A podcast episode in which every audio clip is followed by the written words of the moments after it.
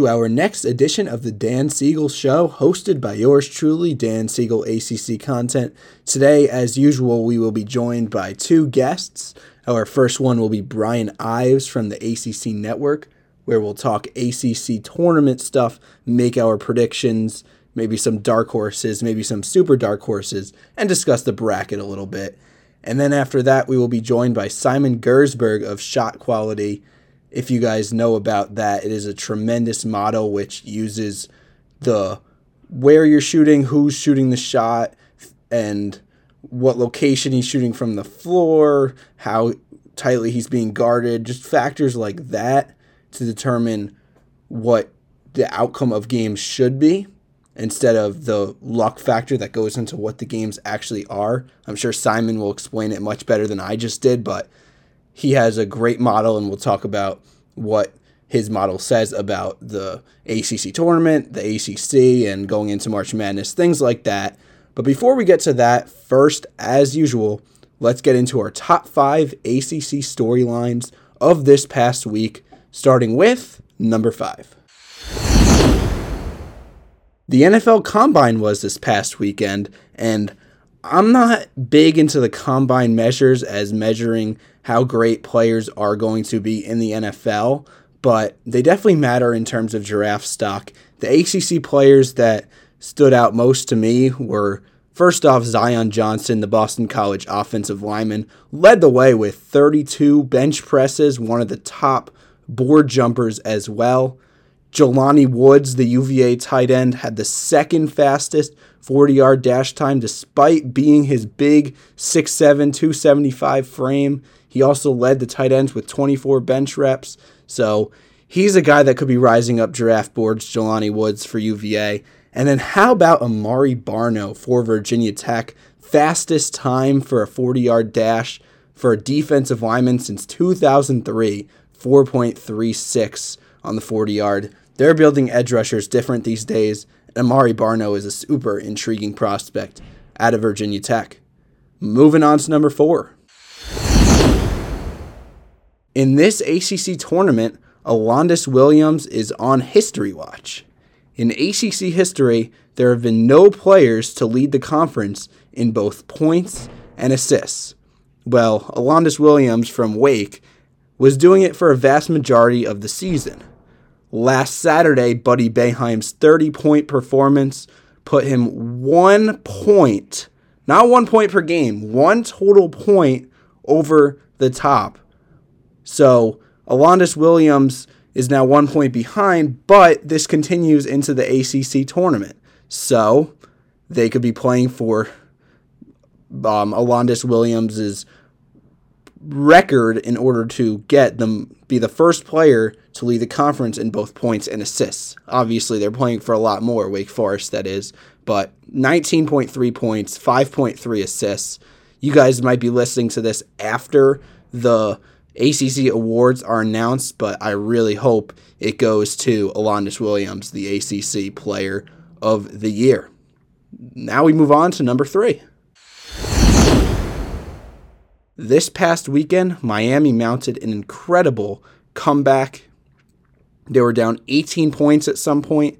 They were down 10 with 229 points, with 229 left in the second half against Syracuse. At that point, they had a 1.5% win probability.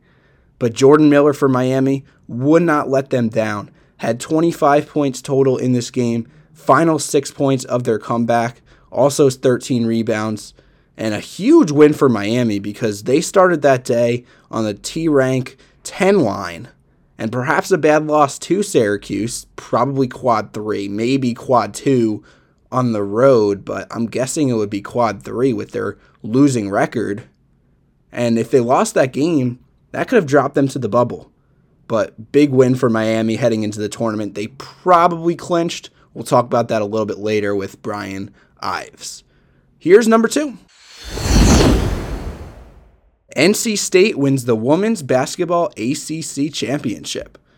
They took down Miami on this Sunday by a score of 60-47. Was a well-played defensive game.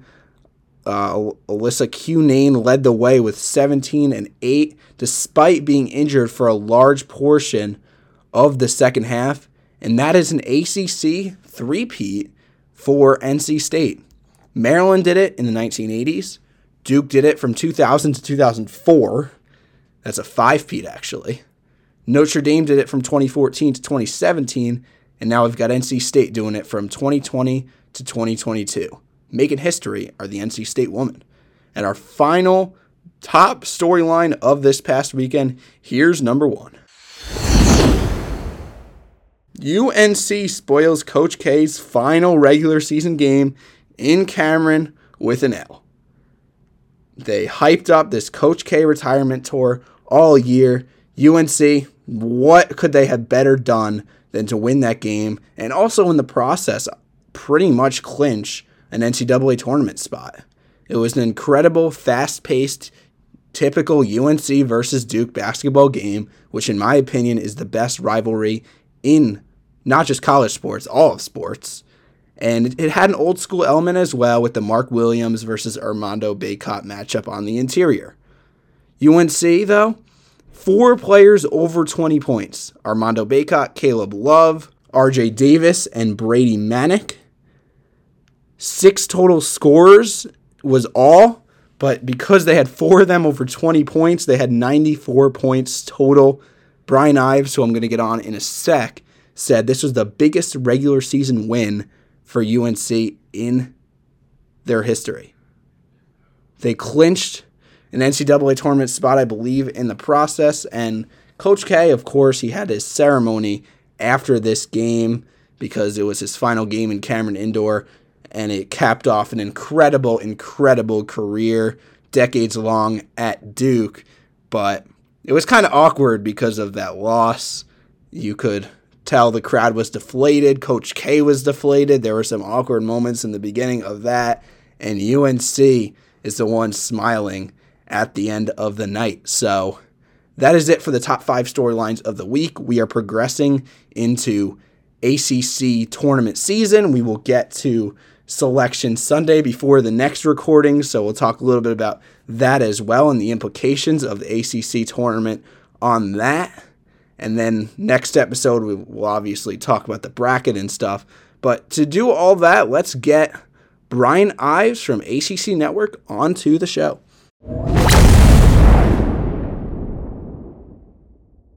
So we're now joined by Brian Ives from the ACC Network.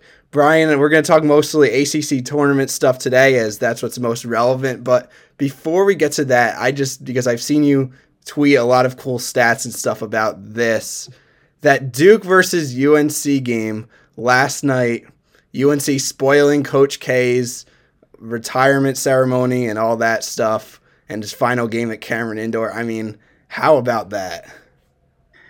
Yeah, that was one of the crazier, in terms of buildups of a regular season game that I can remember. You think about all the legendary coaches across sports, and not a lot of them really announced their retirement so early. So, you didn't get – John Wooden announced his retirement during the Final Four, and he retired after winning the championship. Obviously, Dean Smith and Roy Williams announced their retirement after the seasons. Even in other sports, you look at Vince Lombardi wasn't really, didn't have a full season, those type coaches. Or some of them just kind of, putter out, your Bob Knights type. So it's such a unique situation with Coach K, and that's been building for a year. And this Carolina team, which all year hadn't looked like they were even capable of doing something like this against a team of that quality, just out of nowhere, man. I think I would guess they used a lot of this week as motivation, that, there's another team coming to play in this game. But that's this rivalry. There's a great stat that UNC's led by double digits at Cameron now in 12 of the last 17 games they've played there. So I don't care how good or bad UNC is, they play well at Duke. They don't always finish it out, but those games are tough. And they really impressed me, especially in the second half. their ability to make shots. Duke might have gotten tight. I mean, it's a lot of pressure for 18, 19-year-old kids with all those people watching. But I don't think that's an excuse. I don't think Carolina won that game, in my opinion. Yeah, and like I said, UNC the ones ending up smiling at the end of the night. All right, so we move on to the ACC tournament. Just for you guys listening, for reference, quickly, the seeds are the top four to go: Duke, Notre Dame, North Carolina, Miami. 5 through 9, who will get the single bye, go Wake Forest, Virginia, Virginia Tech, Florida State, and Syracuse. And the final 6, 10 through 15, go Clemson, Louisville, Boston College, Pitt, Georgia Tech, and North Carolina State. So, what would be your ACC championship prediction? I personally have a UNC versus Duke rematch, actually. I thought about Virginia Tech, but I think, because I think they could be a team, just the style that they play, they could beat teams that they're not as good as. But I think playing that extra day, 4 games in 4 days, that's tough. So I think UNC goes from the bottom part of the bracket, Duke from the top part, and I think Duke wins the third matchup and the deciding matchup, I guess, of the yearly series. Yeah. But how about you? Yeah, I'm guessing that's what most casual viewers would like to see. You know, people that don't have a team or rooting interest in this for sure. I do think Duke will not have an issue getting to the championship game. Florida State's actually playing a little bit better, who they could face in the second round. And they're lucky if it's Syracuse, that'll be a noon game rather than a night game. Because you get night in Brooklyn, you know, that's usually Duke has the crowd, but Syracuse would have the crowd advantage in a night game in Brooklyn. But I think Florida State's pretty well. But I don't think Duke's going to have much of a problem getting the championship game, to be quite honest. I think they're about to go pretty scorched earth on this field. This is coach. The ACC tournament is Coach K. He wins this thing. He's won it 15 times, I believe, 2 more than Dean Smith. This is what he does. So I think they're gonna. I mean, if you made me pick a winner, I think they're gonna win. I like that Virginia Tech pick a lot. But that game against Clemson earlier this week, they were 9-1, like they were looking so great, and then just that game at Clemson, they just lost. Like, if that hadn't happened, I think I would with you on Virginia Tech. But to me, I just see Notre Dame and North Carolina. You know, I don't know which one. It really depends on who's going to make shots. If Notre Dame makes shots, they're going to win. It's pretty simple with them. But to be quite honest, if you made me pick a winner, Duke would be my. Don't I think most like Ken Pom, BPI type things have Duke about 50% to win this tournament. So Duke 50%. So it's a Duke of the field kind of question. Yeah, that's interesting. Actually, I want to put that question out. Do you think if you were to have even 1-to-1 odds, would you pick Duke or would you pick the field? Yeah, I mean, it's almost foolish not to pick the field, you know, because you have 14 teams. But, you know, they're only 2 games away from the championship game, and they shouldn't have any issues with their first game. So, like, I don't know. Hart would say just pick Duke, like, in terms of, like, they're going to win. Head would say, come on, you have 14 other teams to same odds. But I think Duke's going to win the ACC tournament if I had to pick. And you mentioned something interesting about Virginia Tech, how they had just had that Clemson game. And the funny thing is, well, in the tournament, Clemson, let's say they beat NC State in the first round. Well, they're slated to play Virginia Tech in the second round of the tournament.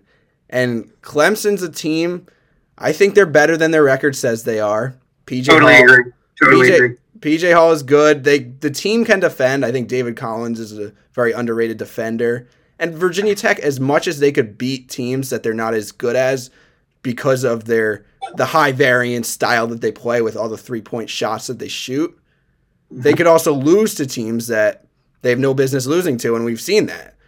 Not only losing to teams like Clemson, but also the fact that they have, 12 losses on the season. So, honestly, I could very easily see Clemson going to that third round and playing Notre Dame. What do you think about that? I agree. I could see that. I think, and Clemson also has Hunter Tyson back now, who they were missing for a while. So I could see that. I do think Virginia Tech is going to have to play with an absolute, not saying they weren't against at Clemson the other night, but an absolute sense of desperation if whoever they're playing, Clemson or NC State. Because quite frankly, if you lose, you're not making an NCAA tournament. So they have, like, it's a pure desperation game for Virginia Tech. So you would expect them to come out and beat a team, especially if they just lost to that team. But like you said, like, if Virginia Tech shots aren't going in, like if they're shooting rather than getting the ball to down low to Aluma and Mutz, which I think is actually more their strength than shooting, I think they rely a little too much on shooting rather than getting the ball to those two because they are great players. They could be beat. And Clemson has a great big man, and they have guards that will guard you, and that's been Virginia Tech's problem is their backcourt sometimes struggles against more athletic, more physically gifted guards. We saw that in both North Carolina games when Caleb Love sort of had his way with Storm Murphy. And so, you know, Clemson has those physical guards, but the desperation of Virginia Tech, you would think they would come out with that desire to win. We have to win. This is essentially a tournament game, season tournament game. So that'd be a great game. I think that'd be the highlight of the possible Wednesday slate for sure. Brian, there are two teams that I don't think we've discussed yet that I view as kind of dark horses for making a run in the ACC tournament. The first one is Virginia, and probably the primary reason for that is I just feel like with this Tony Bennett team, with any Tony Bennett team, they have to find some way to get into the tournament because I just don't see a universe in which it doesn't happen. Maybe until it actually happens, I won't actually be able to wrap my head around that possibility. But the second one, maybe a more intuitive pick, would be Florida State because they've proven they could beat anybody. They've beaten Duke before. Obviously, you know the storyline with Florida State. They've had so much injuries, and that has prevented their depth and their playing 6 through 10, 6 through 11 from being able to take place, the classic Leonard Hamilton style.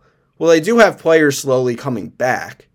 Okay. I think Florida State could be a dark horse to – there's zero chance they get an at-large bid, but to get that automatic bid somehow by winning 4 games in this tournament. Yeah, I mean, they have Caleb Mills. I mean, I think he played for the first time in what, 5 or 6 games against and then went over NC State. Anthony Polite came back earlier this week. So like, yeah, they're getting healthy. I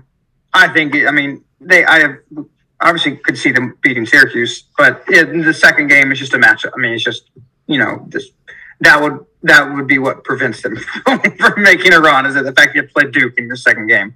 I know they beat Duke. Certainly, but that was at Florida State. Could they? Sure. But I just think a second round matchup would make it difficult for Florida State. As for Virginia, I totally agree. Speaking of Florida State, they're kicking them that game would crush a lesser team in terms of like moving forward is how they lost at the buzzer to Florida State. But even with that, they've been playing well. I'm pretty sure most people thought Duke, after losing to Virginia, would go back up to Charlottesville and just handle them because, you know, we beat you. You know, we're not going to put up with that again. We'll take you down. But Kihei Clark making all those threes. Virginia was right in at the end. And you could hear, I don't know if you heard Coach K after that game talking about Tony Bennett. He reveres Tony. He's like, this guy is an incredible coach. Like all coaches, like, oh, credit to the other coach, credit to the other team. He was effusive in his praise for Tony Bennett, saying, like, this guy's one of the best in the country. And he is. Jaden Gardner has probably played himself onto some sort of all-ACC team for sure. Great player. Kihei Clark, if you have a point guard who's been in much bigger games than any game he's going to play this week, that always helps.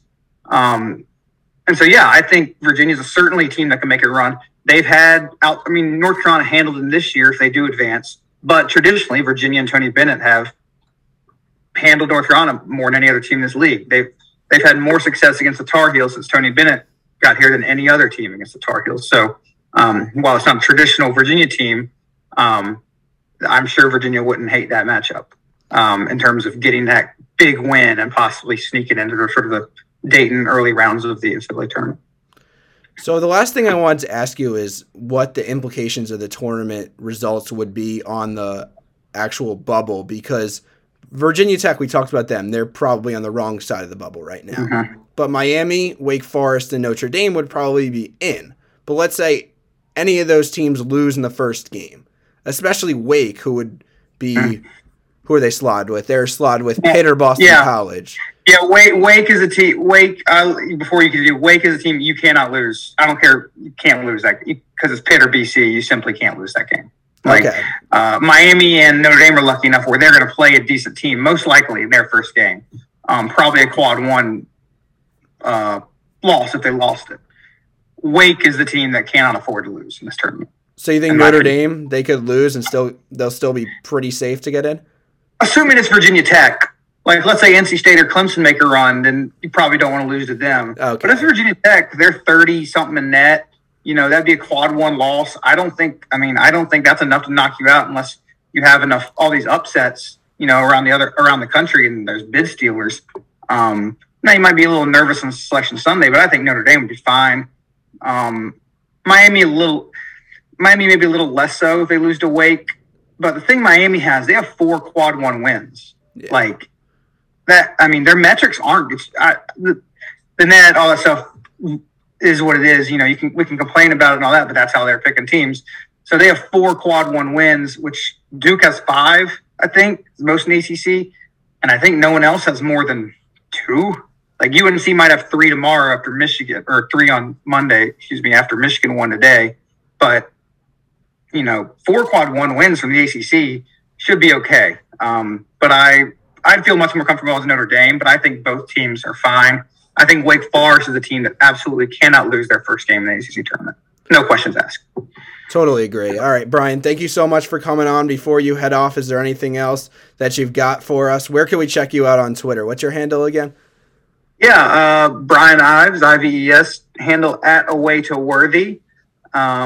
So, yeah, man, I'm looking forward to the tournament. I'll sending out some stats and nuggets, you know, as games move along. Going up on a Tuesday in Brooklyn. Yeah. Slate will be, basketball's fun. You know, it might be a 10 versus 15 seed, but, you know, it could be a crazy ending, crazy buzzer beater. You know, if you told me one year ago that Georgia Tech was going to the ACC tournament, I would have called you crazy, but they wouldn't have won the ACC tournament. So maybe something crazy happens this year. We'll see. Yeah, you're right. Crazier things have happened. But Brian, thank you so much for coming on. This has been Brian Ives from the ACC Network. Thank you so much. So as usual, great stuff right there. And I do agree, while Duke is the heavy, heavy favorite to go win the ACC tournament, I think anybody outside of Duke, 1 through 7 or 8, could probably make a run and, if it weren't to be Duke, be the dark horse to win the tournament. Because outside of Duke, like we've said all year, it's very up for grabs who is the second best team in the conference. So we will have Simon Gersberg on in just a sec. But before we get to that, here is our sponsor of the day, and that is the Pipeline Discord. Come join our growing community of college football and basketball fans, where we talk games, news, recruiting, predictions, and much, much more. We have something really fun brewing for March Madness, so be sure to check that out as well. And also be sure to stop by our betting channel, where you could, and while you're there, maybe pick up a hot betting tip. That's the Pipeline Discord. Link is in the description. All right, thank you to our sponsor. Now here comes Simon Gersberg of Shot Quality.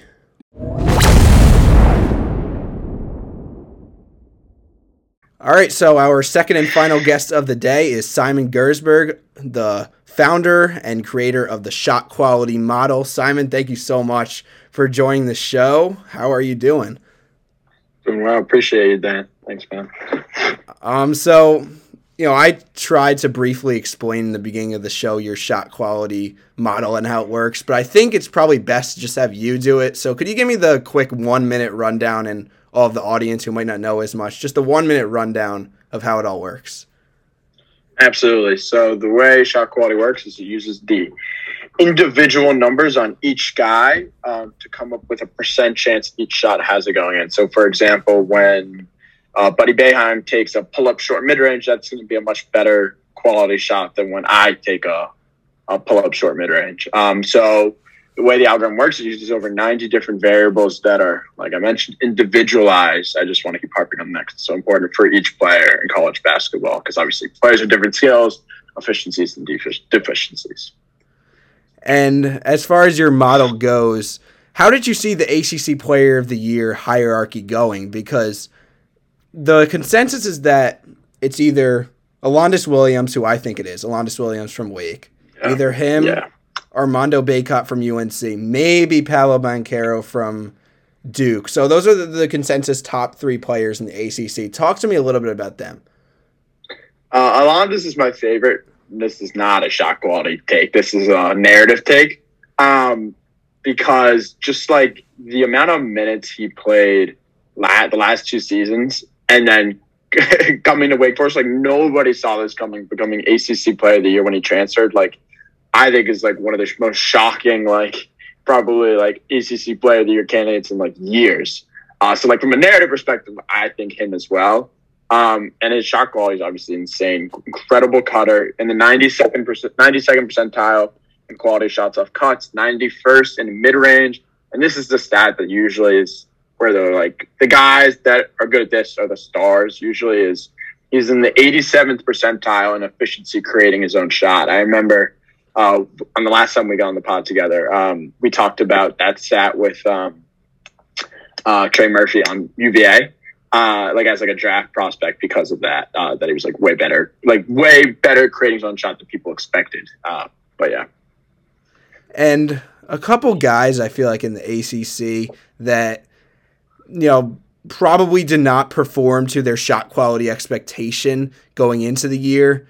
In other words, they should be doing better, but just their percentages, their raw numbers are not as good.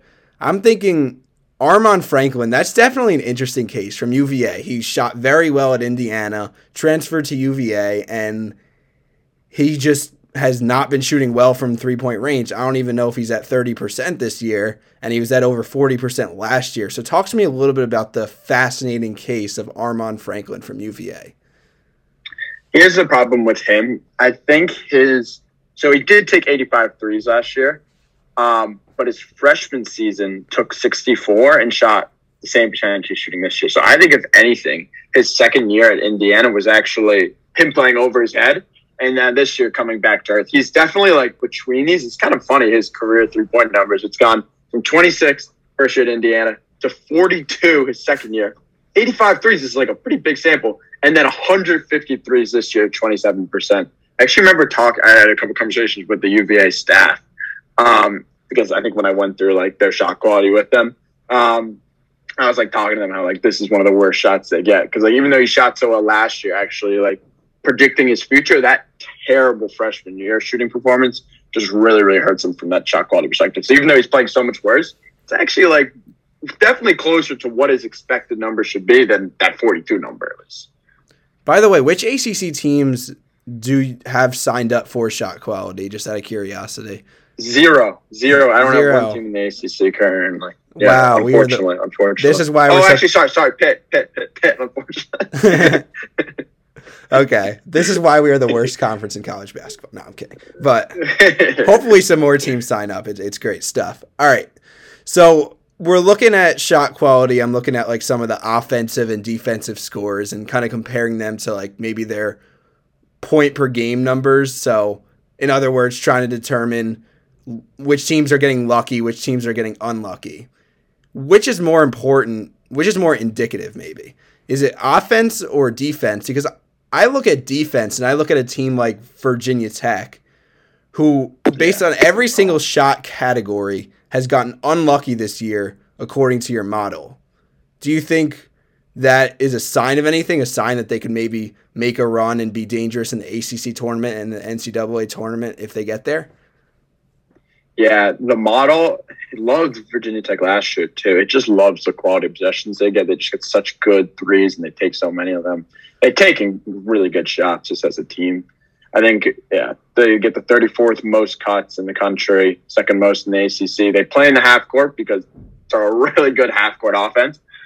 Right now we have them as the 16th best team in the country and basically tied with Duke on the tops of the ACC, which I know isn't like, and even in conference, but they've actually outplayed Duke from a shot quality perspective. And specifically going on their defensive metrics, so teams are shooting right now from mid-range against them, 41%, which is a little higher than expected. It's supposed to be 38%, which doesn't seem like a significant amount, but a team that forces a lot of mid-range like they do, it is. It's like 15% of the shots allowed. And you can see also on post-ups, 8% difference. So their teams are shooting 37% on post-ups and expected to shoot 28%. That's just like jump hooks specifically, not just shots around the rim. I know I'm getting a little number crazy right now. But yeah, short answer, they all are really, really dangerous. I think probably like the best team in the ACC. Maybe them and Duke are just like 1 and 2. Interesting. And do you think it's just the like Keve Aluma and the 3-point? Like, do you think they just have like basically a really modern style of offense that really works for them? And maybe, you know, in the coming years, you bet on Virginia Tech to be a team that improves because of this? Absolutely. Yeah. I really, really do like Mike Young's offense. And he just got there like, how many years? Like 2 years? He's got there pretty recently, right? Yeah, this is, I believe this is year 3, maybe year 4. Yeah. So, yeah, definitely. Virginia Tech is a very intriguing team. All the analytics have liked them all year, even when they were like 2-6 in conference or something. The analytics, all of them, not just yours, they were all saying, well, they're due for improvement. And they did. Hopefully they're able to get in the tournament because I think they could be a team that could get to the second weekend. But, Absolutely. Yeah. And they had one of the most brutal losses last year. That was really bothering for me because I remember my bracket had them like beating Florida by like 5. It was like a pretty significant like shot quality, like Florida Virginia Tech a lot more than Florida last year. And they hit that shot. That was a crazy end to that game, I remember, and then lost an OT. And I think they won the shot quality score in that game by like 20. It was something obscene, and I was so pissed. That's just maybe March Madness got me so frustrated. Talk to the fans a little bit about what exactly the shot quality score is, because I'm not sure everybody who's listening to this is familiar with that. But you put it out every day, and it's really cool stuff. Basically, it adds up the sum total. So let's just say, for example, Buddy Boeheim misses a wide open 3 that is a 40% chance of going in. So from a shot quality perspective, that would be a 1.2 because it's 0.4 times 3 is 1.2. And it basically adds up the total quality of possessions for both teams and outputs basically, well, adjusting for offensive rebound rate too, then outputs the total score of the game based off the quality of possessions for both teams. If you go to the Stats Explained page on the website, you could go through all the variables. But yeah, and it's just more indicative of performance than actual results because a basketball game is played in 40 minutes. There's 25 3-point shots shot by each team, and there's just so much variance in the game. So that's why obviously going by the quality of shot result, it's going to be more predictive than the actual result would be moving forward in the future. That's actually that exact reason was why I picked UNC to make it really close and perhaps beat Duke last night, because the first meeting between UNC and Duke wins by 20 points, but what should have happened according to the shot quality, Duke should have won 72-71, and that's almost a 50-50 chance. So that's why I looked at that. I'm like, yeah, I don't think this is going to be a pushover game for UNC. That was one of the reasons I thought so. And obviously it turned out that UNC did end up winning the game. And, you know, we talked about that in a lot of this show, so don't have to keep harping on it. But definitely an interesting thing to look at. Absolutely.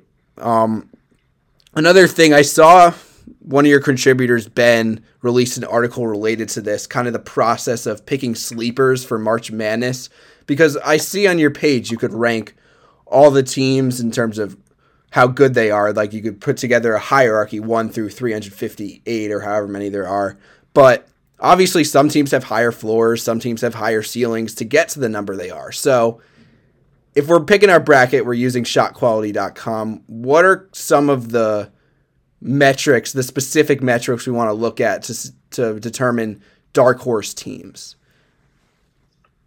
Very fascinating. We're actually going to have this feature for March Madness, which should come out probably in obviously after Selection Sunday, but we're getting it ready now, where you can pick your own metrics to create your own brackets. If you want to find the teams that have the highest quality 3-point shooters, you could move the bar and then it'll output the best 3-point shooter. Virginia Tech would obviously do well because it's a great shooting team. In terms of individual metrics, I think the simple answer is just the adjusted net shot quality, which is the difference between your offensive quality possessions to your defensive quality possessions. So that's just right on the homepage. It's free. Some of the other metrics that I just find fascinating in terms of picking teams, I feel almost every year the winner of March Madness is always a great 3-point shooting team. I just feel I don't remember if Texas Tech was when they lost to UVA in that crazy game. But yeah, I just feel that's one stat that's just so important for the winner of March Madness. Every year, so it's always a good shooting team. So the teams this year stand out from that perspective. Purdue, Arizona's pretty good. Illinois is pretty good. Kansas is good. Auburn's not a great shooting team, surprisingly. Iowa's pretty good. So that's the first thing that comes to my mind is just 3-point shooting and quality of 3-point shots, obviously. And I feel it might just be me and it might just be a narrative thing, but it's got to be a different game in March Madness with everything on the line and the fact that mid-majors are going to beat power conference teams much more often.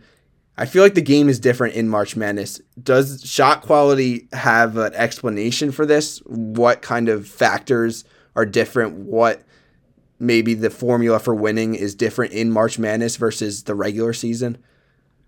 I don't have any data to specifically back them up just because we don't have that much years on March Madness, but that's a really good article I did. Maybe I should get Ben on that. Is different or certain team metrics more important in March than normal games?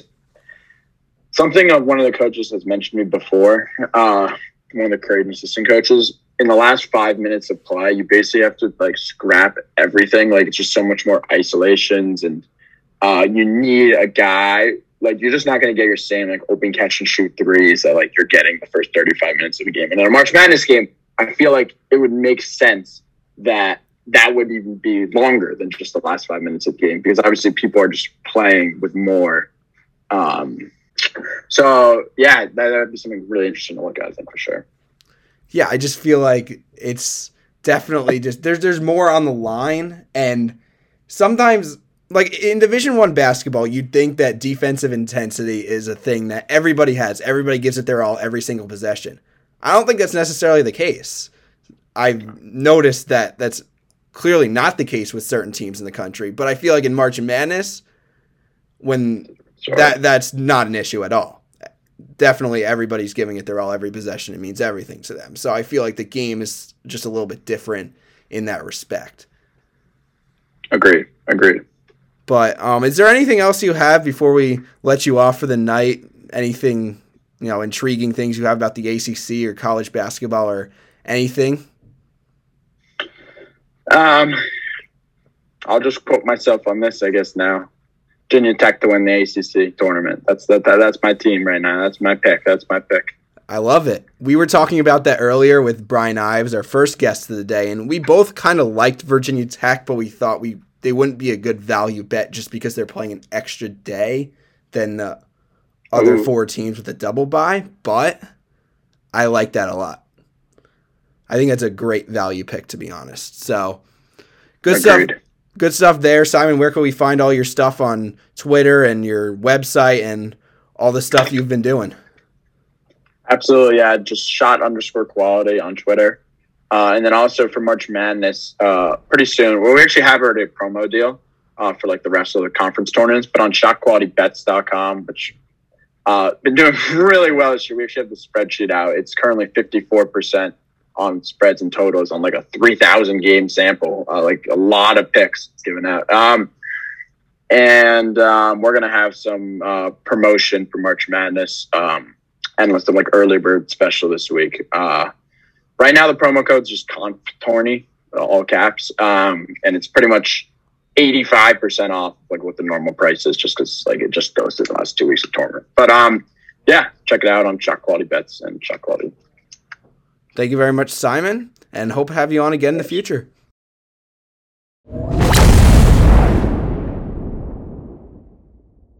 So always great to have Simon on and pick his brain a little bit.